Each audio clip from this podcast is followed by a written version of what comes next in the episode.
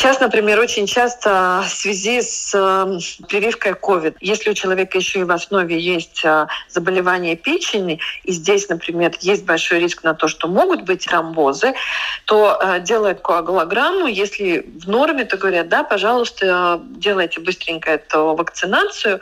У вас на данный момент риск на тромбозы намного меньше. Сказать, что сто процентов нету, такого, ну, по крайней мере, я не скажу.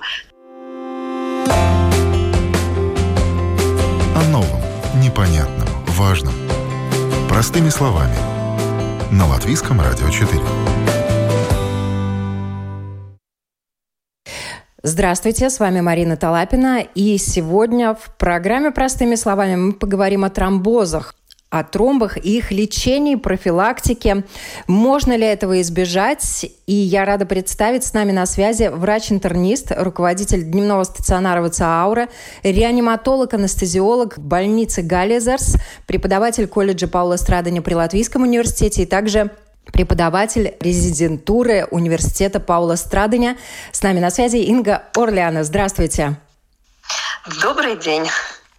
Сегодня тромбы и тромбозы стали все чаще употреблять, говоря об осложнениях от коронавируса. И у людей появился страх. Поэтому мы решили разобраться и поговорить. И я попрошу вас для начала сразу же рассказать, что же такое тромбы.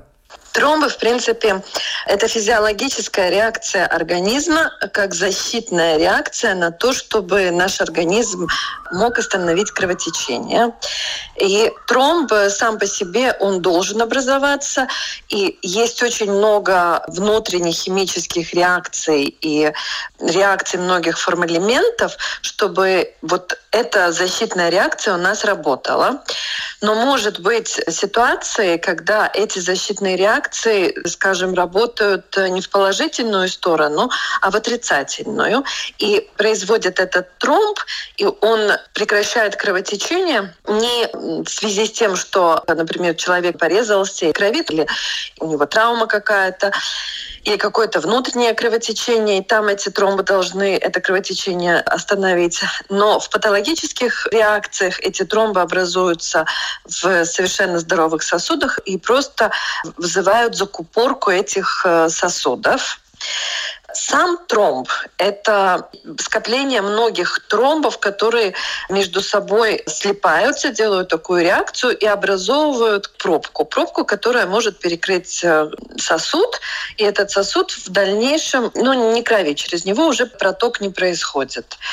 Вот тромб э, сам по себе, чтобы он организовался, здесь не только важны тромбы как э, формэлементы, которые плавают в крови, но и есть 22 фактора, которые действуют именно вот на этот весь процесс тромбоза.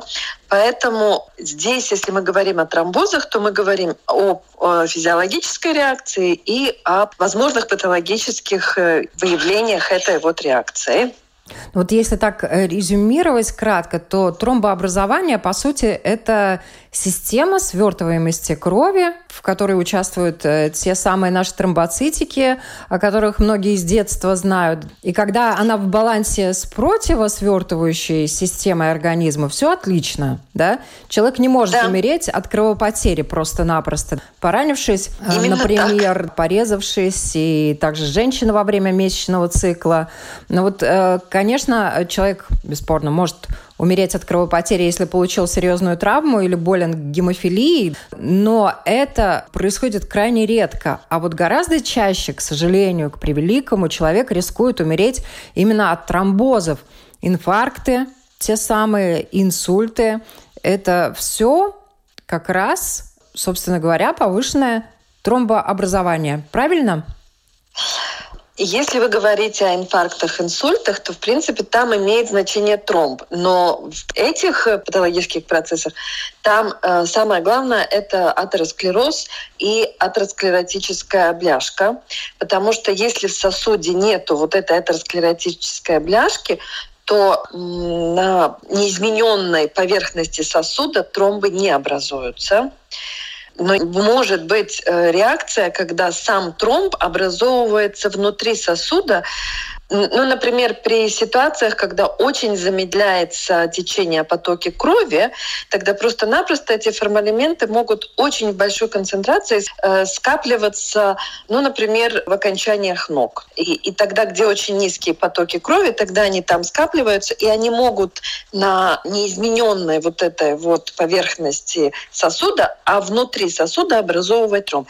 Это два разных процесса, но в них в обоих присутствует э, тромб, и, ну, образование тромба и тромбоз. То есть есть артериальные тромбозы и венозные тромбозы. И их да, достаточно четко специалисты разделяют, потому что разные да. механизмы тромбообразования, да. разные причины и разные пути, соответственно, лечения и коррекции. Давайте Именно так. Давайте расскажем нашим уважаемым слушателям, где и когда какие тромбы образуются, чем они, собственно говоря, отличаются.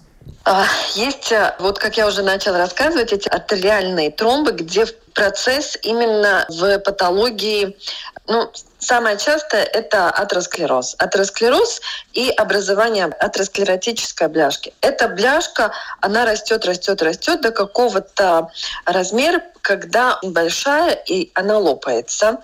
Сам тромб по своей физиологии, он э, формалимент, который постоянно тестирует целостная ли поверхность сосуда.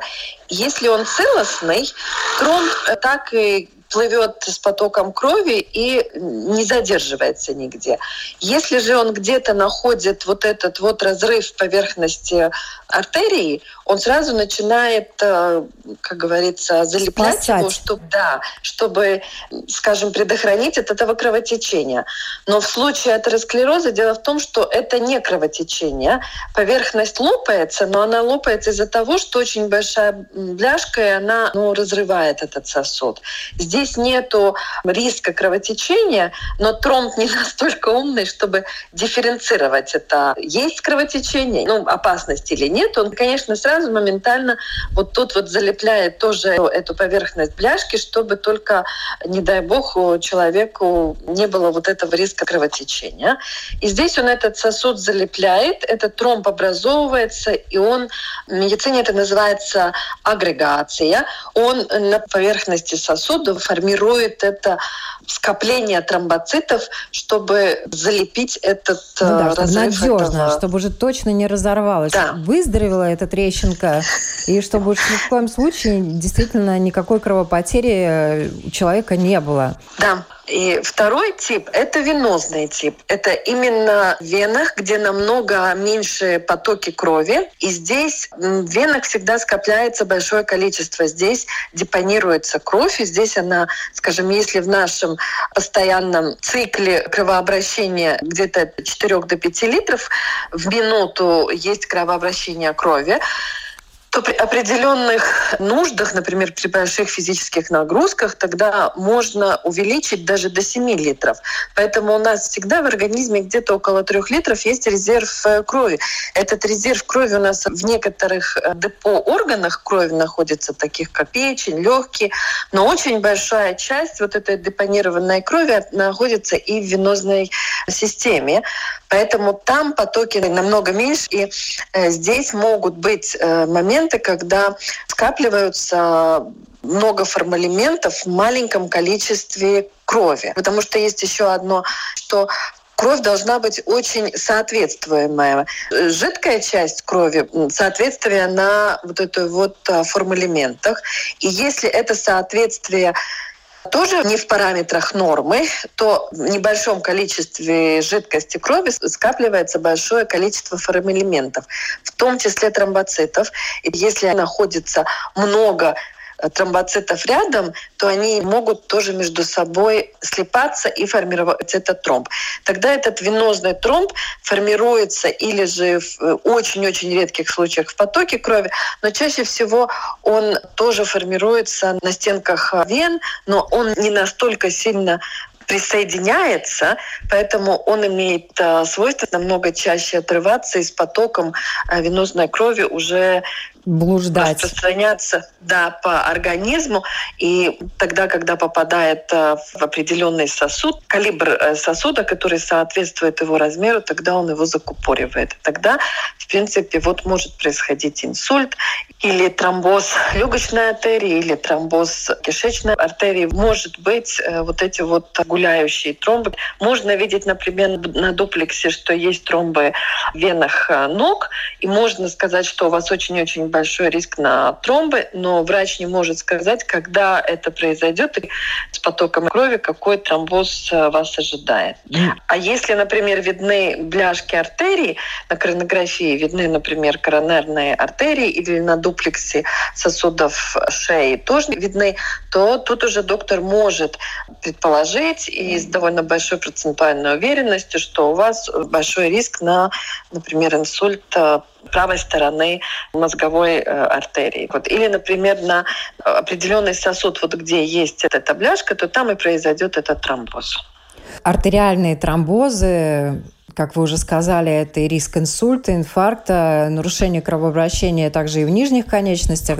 Сужение сосудов да. из-за образования бляшек, атеросклероз. Этого можно избежать или хотя бы отодвинуть во времени, если человек к этому предрасположен? Да, в принципе, то, э, что сейчас очень кардиологи и семейные врачи распространяют, эм, это проверка холестеринов уже в раннем возрасте. Где-то после сразу 30 лет надо уже проверять регулярно холестерин.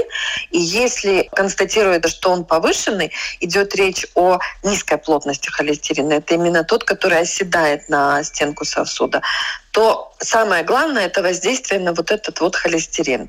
И этот холестерин, в принципе, производит наша печень, одна часть холестерина, и вторая часть холестерина это та, которую мы добавляем с питанием. Мы употребляем продукты, в которых имеется холестерин животного мира, который печень животных э, синтезировала для них. Мы поглощаем эти продукты, он суммируется в крови с холестерином нашей печени. Вот это два момента, откуда берется этот холестерин. Но сам холестерин – это энергия для мышц, если идет речь о холестерине низкой плотности, и энергия для мозга, для нейронов, если идет речь о высокой плотности холестерина. И здесь начинается самое первое, что надо делать, чтобы не развивался атеросклероз, это значит надо обратить внимание на свое питание, на диету, чтобы сократить продукты, именно которые содержат этот э, холестерин низкой плотности. И второе – это физические упражнения, физическая нагрузка, потому что именно физическая нагрузка, она поглощает этот э, холестерин э, низкой плотности. Если человек все сделал в своей жизни, скажем, изменил максимально диету, насколько он может изменить, он максимально ввел в свою жизнь э, физические нагрузки, какие он может вести, и в тот момент все-таки холестерин низкой плотности остается повышенный, тогда надо думать о медикаментозной терапии, которая воздействует именно на снижение синтеза э, этого холестерина низкой плотности в нашей печени. Есть э, гомеопатические чаще всего, в принципе, наверное, я скажу честно, я не знаю ничего другого официально признанного, как только красный рис, который очень на самом деле снимает э, резко и, и стабильно этот холестерин. Ну и химические препараты – это группа статинов. Вот я, кстати, подумала о том, что если холестерин, в принципе, нам необходим для работы да. мышцы, для работы мозга, то надо побольше думать и побольше двигаться, чтобы расходовать его в нужном направлении, чтобы он не откладывался на стенках сосудов. Но это я, конечно же, утрирую. Но вот э, то, что касается тромбозов глубоких вен, это бесспорно тема флебологов, тем не менее, вот можно пару слов об этом. И есть ли возможность вот эти тромбы, которые блуждают, которые могут выстрелить э, в неожиданном месте организма, человек тем самым достаточно рискует. Вот можно какие-то вещи избежать и, или также вот, например, если есть склонность каким-то образом профилактические методы различные использовать, чтобы отодвинуть этот момент, этот риск? Да, в принципе, есть, потому что если смотреть э, наша самая большая проблема, которая есть вот э, с тромбозом глубоких вен, это связано с ногами и маленьким тазом. И здесь начало всего это чаще всего это связано с работой, потому что люди по роду своей деятельности должны находиться длительно в одном положении. Чаще всего это сидя. Или сидеть надо за столом, или за рулем, или не, не сидеть, а стоять постоянно. Вот а, продавщицы, которые должны за прилавком длительно стоять, вот эти вот длительные позы, которые человек принимает, они меняют, а, в принципе, потоки крови. И из-за этого вены могут расширяться могут э, развивать варикоз вен, который и дает самый большой риск на вот эти тромбозы потом. Да? Здесь, если у человека есть эта вот надобность сидеть, например, за столом, Самая главная, самая простая профилактика – это периодически вставать, ходить и развивать это кровообращение в нижних конечностях, чтобы там не было застоя крови. Это номер один. Второе, довольно часто, чем мы грешим, это то, что мы не думаем о том, какое большое у нас количество выпитой жидкости. И здесь есть многие процессы. Например, только что была очень-очень жаркая погода. И мы вот в эту жару, наш организм, чтобы мы снижали постоянно свою внутреннюю температуру, он потеет. А когда он потеет, он теряет очень-очень много жидкости. И здесь сразу становится вот это вот соотношение формалиментов с жидкой частью крови патологическое. И здесь опять очень-очень большой риск на вот эти вот тромбозы. Здесь надо было бы думать и о том, сколько мы жидкости употребляем. Потому что если у человека нет ни сердечных заболеваний, ни легочных заболеваний, никаких тяжелых хронических заболеваний из-за которых он не может принимать определенное количество воды, в том числе и почечные заболевания, то в норме ему надо было бы выпивать где-то примерно 2 литра жидкости в день. Потому что мы каждый день только с одним дыханием теряем около литра. Эти две э, вещи в основе профилактики венозных тромбозов. Ну и, конечно, если у людей уже есть какие-то или проблемы с венами, или были какие-то операции на малом тазу, гинекология, урология или травмы, то здесь идет речь о том, что надо уже предохраняться и знать о том, что есть вот эти вот изменения, которые очень сопутствуют тромбозам. Тут идет речь о венозных а, чулках, которые надо носить постоянно, или уже употребление медикаментов, которые будут снижать а, риск тромбозов. Самый популярный – это аспирин, который употребляется. Но и если есть более, если у человека уже были эти тромбозы, если еще плюс к варикозным венам у человека есть аритмии, идет речь о мерцательной аритмии, то он пьет уже не просто аспирин, но он уже пьет серьезные медикаменты, антикоагулянты, антиагреганты, которые помогают предохранять эти, да, от этих разжижать тромбозов. кровь. Ранние признаки тромбообразования, сужения сосудов. Человек вообще может это почувствовать или необходимы диагностические процедуры, чтобы увидеть намеки на то, что риск есть? Если идет речь о артериальном тромбозе, атеросклерозе развития, то, увы, нет. Образование этих бляшек начинается в 30 лет, где-то в 35, и человек лет 15 совершенно не чувствует, что у него повышенный холестерин, что он у него оседает, совершенно у него нет никаких клинических признаков того, что у него начинается атеросклероз.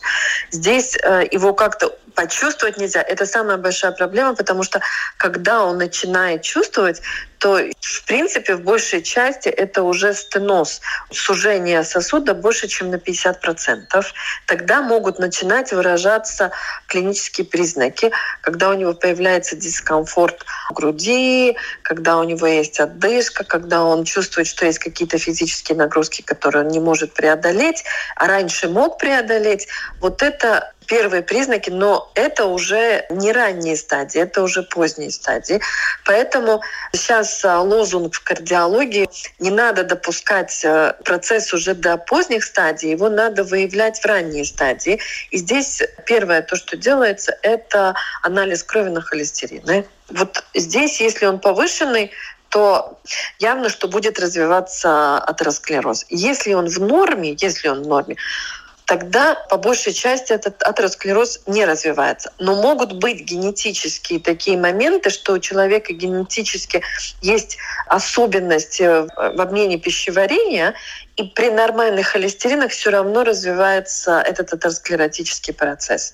Здесь, если, например, есть э, в семейном анамнезе, что у человека кровные родственники, мама, папа, дедушка, бабушка страдал этим атеросклерозом, у него были много инфарктов или инсульты, то есть э, надобность этого человека, помимо того, что у него нормальные холестерины, все-таки проверять и на велоргометрии, если идет речь о сосудах сердца или дуплекс э, сосудов шеи делать и проверять на вот эти процессы, которые могут э, все-таки развиваться. Если же говорить о венозном тромбозе, то здесь уже надо думать о своем образе жизни, э, насколько есть вот эти физические активности. Может быть, лишний раз не на лифте ехать, а идти пешком, потому что именно э, ступеньки очень хорошо улучшают кровотечение в ногах. Да? Здесь идет речь о том, насколько у нас большой лишний вес, сколько мы пьем жидкости и какую мы жидкость пьем. Потому что если, например, люди много пьют кофе и говорят, вы знаете, я пью 8-10 чашек кофе, вы выпиваете, как будто бы эти 2 литра выходит, но само кофе в длительном времени, оно действует как мочегонное. Поэтому вы, в принципе, не компенсируете, наоборот, еще больше снижаете жидкость в своем организме. Вот здесь надо над этими процессами думать и проверять а, вены, потому что если начинают болеть ноги, если, например, есть какая-то усталость в ногах, если есть ощущение покалывания в пальцах. Если пальцы, например, или холодные становятся, но это больше на артериальное кровотечение.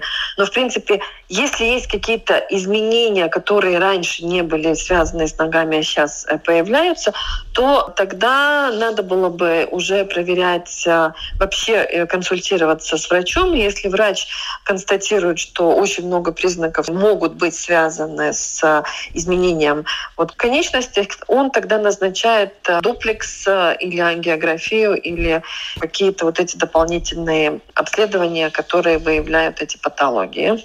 И, наверное, можно просить семейного врача, чтобы после 40 лет э, проходить такого рода диагностические процедуры в профилактических целях. Что вы по этому поводу думаете?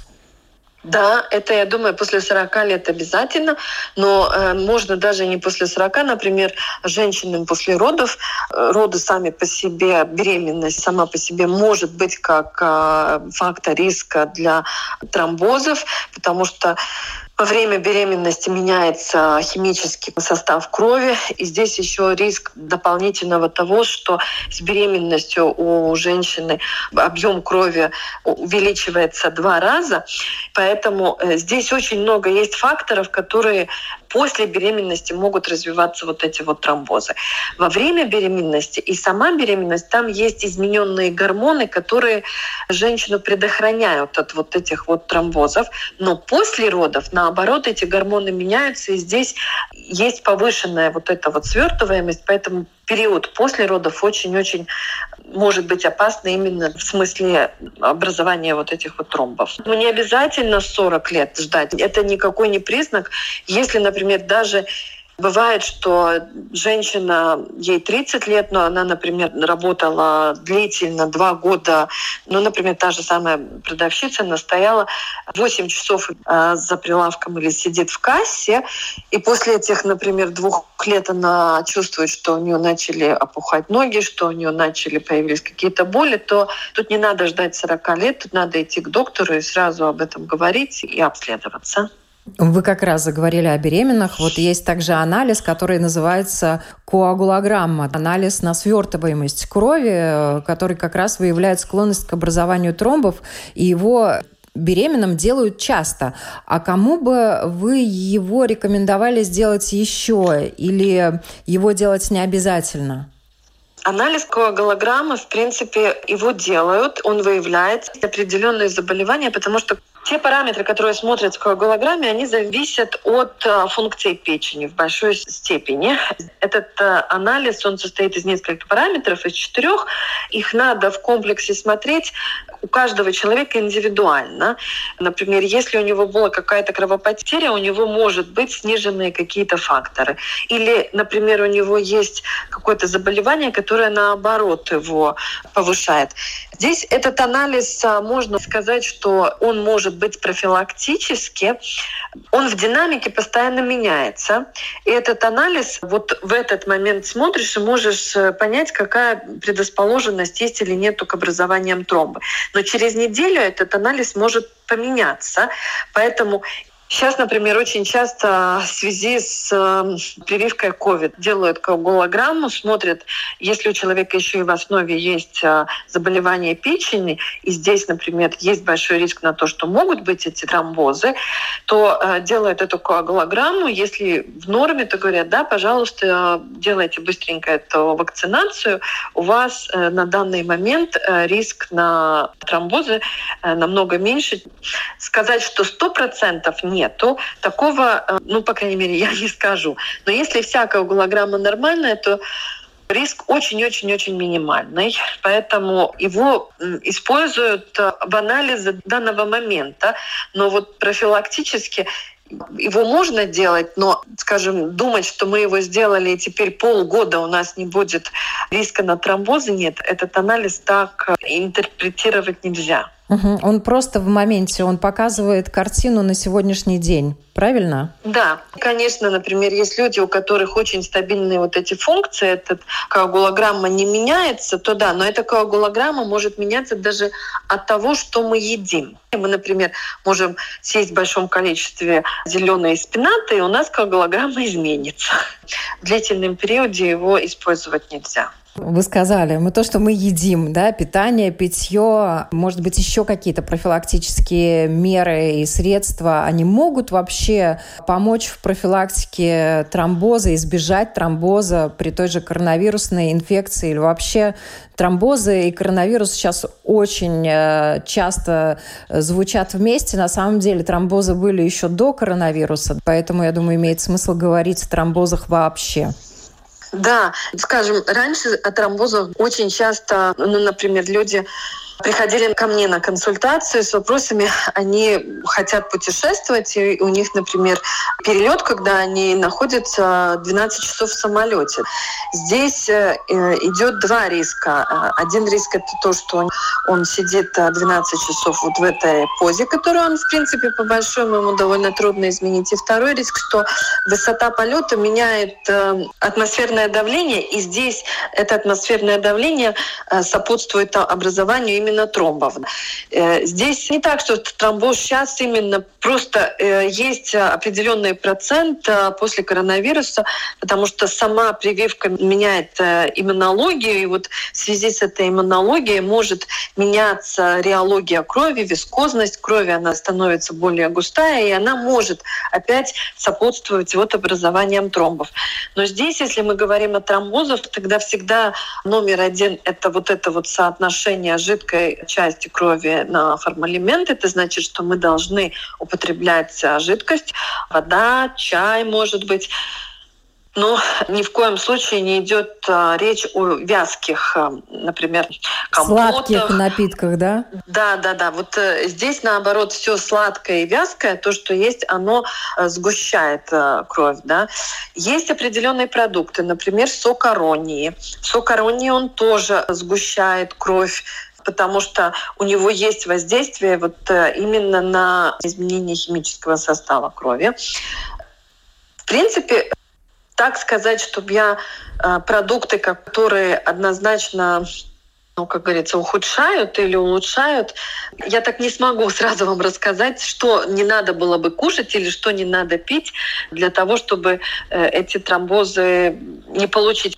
Но здесь, э, да, идея, что я хочу сказать, что мы должны больше употреблять жидкости и больше двигаться. И это будет самая лучшая профилактика, основная, для того, чтобы меньше образовывались эти тромбы. Вот интересно, раньше врачи, когда уже тромбы есть, констатированные, они да. А, рекомендовали чтобы, не дай бог, э, тромб не оторвался, человеку поменьше двигаться. А сейчас говорят, что ходьба даже помогает избавлению от тромбозов. Вот образ жизни и физические нагрузки при этом заболевании, то как раз э, о чем мы уже начали говорить. Если uh-huh. тромбозы констатированы, что рекомендуют врачи сегодня? Сейчас, если тромбозы констатированы, тогда рекомендуют лекарства. Есть сейчас определенные лекарства, которые э, эти тромбы разжижают. И э, есть курс лечения, 4 недели считается, что э, во время 4 недель, в принципе, должны эти тромбы все раствориться и э, здесь можно, скажем, вот после этих четырех недель, если еще констатируются эти тромбы, то продолжают пить это лекарство, пока этот тромб э, весь э, растворился в нашем организме, в принципе, есть точно так же. Есть факторы, которые формируют тромбы, и есть факторы, которые этот тромб разжижают.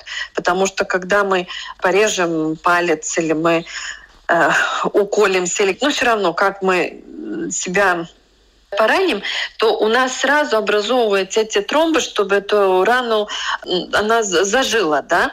Но у нас есть э, в организме факторы, которые эти тромбы разжижают, и у нас через какое-то время мы уже не видим ни рану, ни, э, скажем, какой-то дефект кожи. И точно так же все эти дефекты в сосудах тоже, они сосуды возобновляются, и все идет вперед. У нас эти факторы есть, и у нас может это наш внутренний химический химический состав воздействует на тромбы так, что он их разжижает.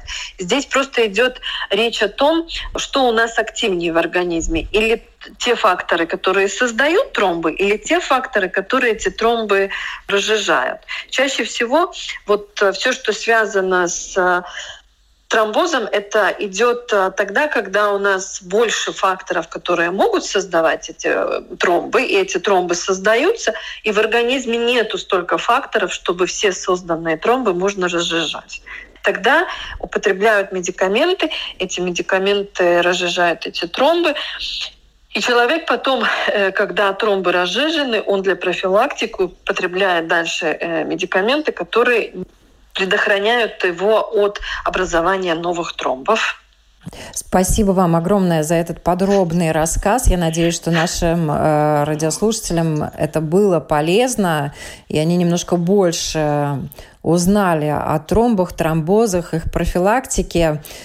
И э, вот в завершении какое-то напутствие, э, чтобы снять те страхи, которые сейчас э, живут э, в наших умах по поводу тромбозов и коронавируса?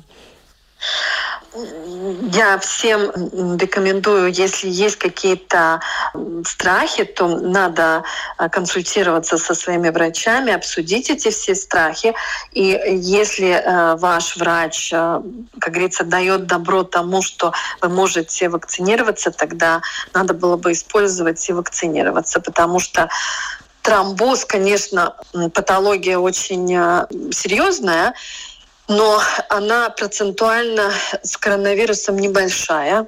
Она небольшая, поэтому и, э, здесь э, гораздо важнее не заболеть э, коронавирусом, потому что у коронавируса намного больше компликаций, тяжелых компликаций, длительных компликаций, чем процентуально компликации тромбоза от прививок. Тем более еще и можно употреблять медикаменты во время вакцинации, чтобы себя предохранить от вот, возможного этого тромбоза.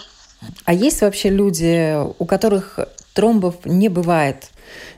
Да, вы уже назвали это гемофилия. Да. У них, наоборот, э, это заболевание, когда организм э, не вырабатывает эти тромбы, и эти mm. люди, они очень-очень склонны к... Ну к... да, им нельзя раниться ни в коем случае, да. Да. Царская так болезнь. Что, Да, мы ну, ее да. так знаем. Но, в принципе, это болезнь э, гематологическая, и, и ей болеют и, и, и не только царские особы, но э, она очень э, серьезная, очень опасная. И единственное, что э, есть тоже медикаментозная терапия этой болезни, и, и, и этим людям в наше время тоже можно помочь. Слава Богу.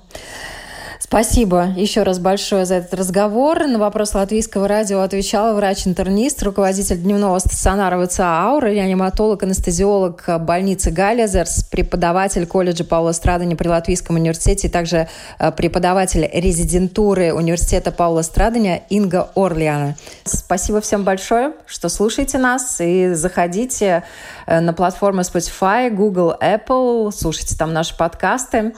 Всем хорошего дня, берегите себя.